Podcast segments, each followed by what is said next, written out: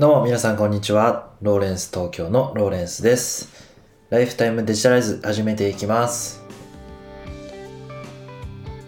皆様いつもご視聴ありがとうございます。このポッドキャストではデジタルなものに魅力や親しみを感じ、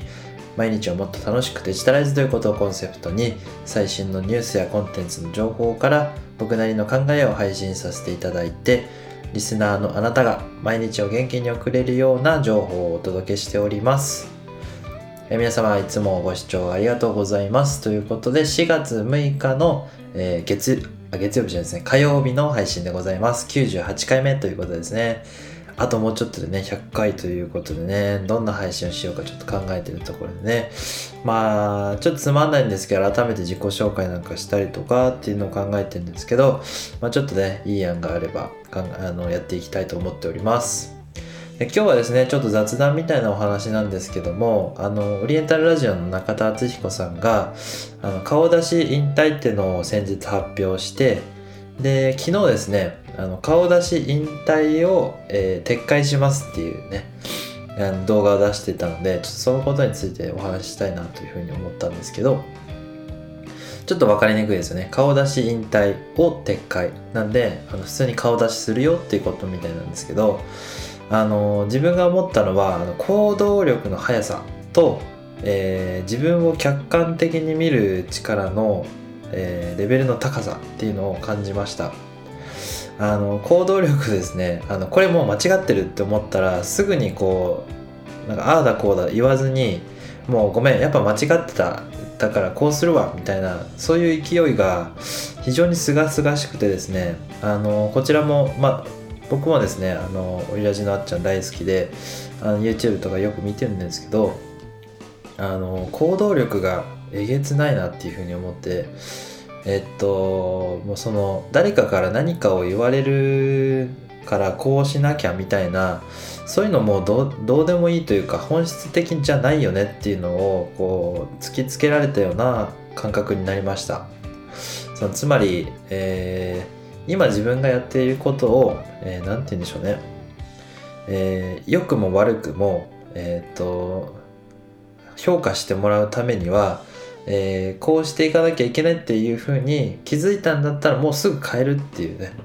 あの変化することを恐れないっていうことが非常にこう勇気のある行動だなっていうふうに思いました。あれだけこう人有名な方なのであの賛否両論何をするにしてもいろいろある方だと思うんですよねだから、えー何かをしますって発表したら、まあその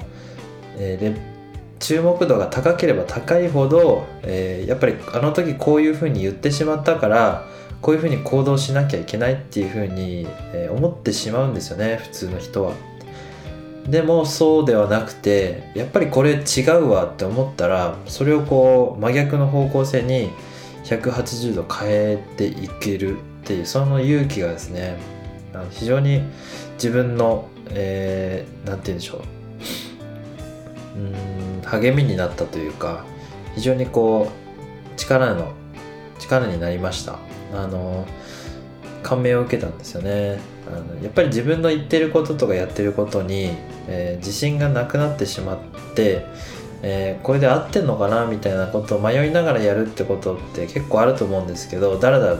やってしまって結局成果があんまり上がらなかったりとかしてその時間を無駄にしてしまったりっていうのが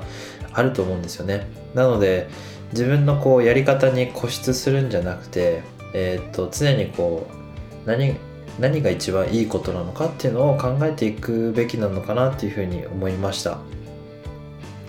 まあ、自分もですねえーっとまあその今こうやってポッドキャストを配信しているわけなんですけどもこうデジタルなものに魅力を感じてみたいなコンセプトタイトルになったのも一番最初は全然違ったんですよね。つまりそのなんか聞きながらラジオみたいな 感じであのとりあえず始めてみるんだみたいなことで音声配信を始めまして。で今あのこうデジタルなものにとか言って別にそのあのエンジニアでもないのに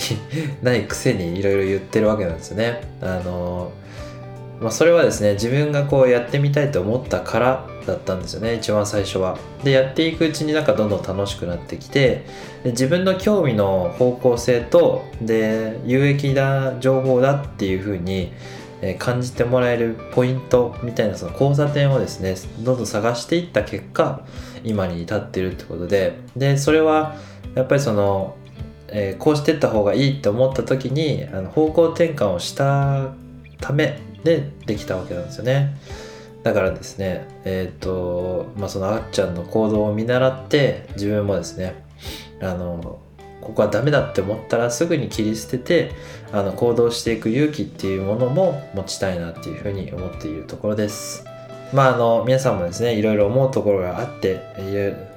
あると思うんですけども、あの、一つのことにね、こだわりすぎることによって、えー、なんか失ってしまうみたいなことっていろいろあるかと思うんですね。ちょっと抽象的なお話で恐縮なんですけども僕はその音声配信の方法を、えー、最初のぼんやりとしたようなテーマからより絞ってですね配信することによってこううまくあの聞いてもらえる人が少しずつこう増え増やしていくようなことができたっていうことがあったので皆さんもですねあのそういう機会がもしあったらそういうのを考えてえきっかけになればなというふうに思います。ということで今日はお話をさせていただきました。えー、明日はですね、いつも通り配信をしていこうと思いますので、どうぞよろしくお願いいたします。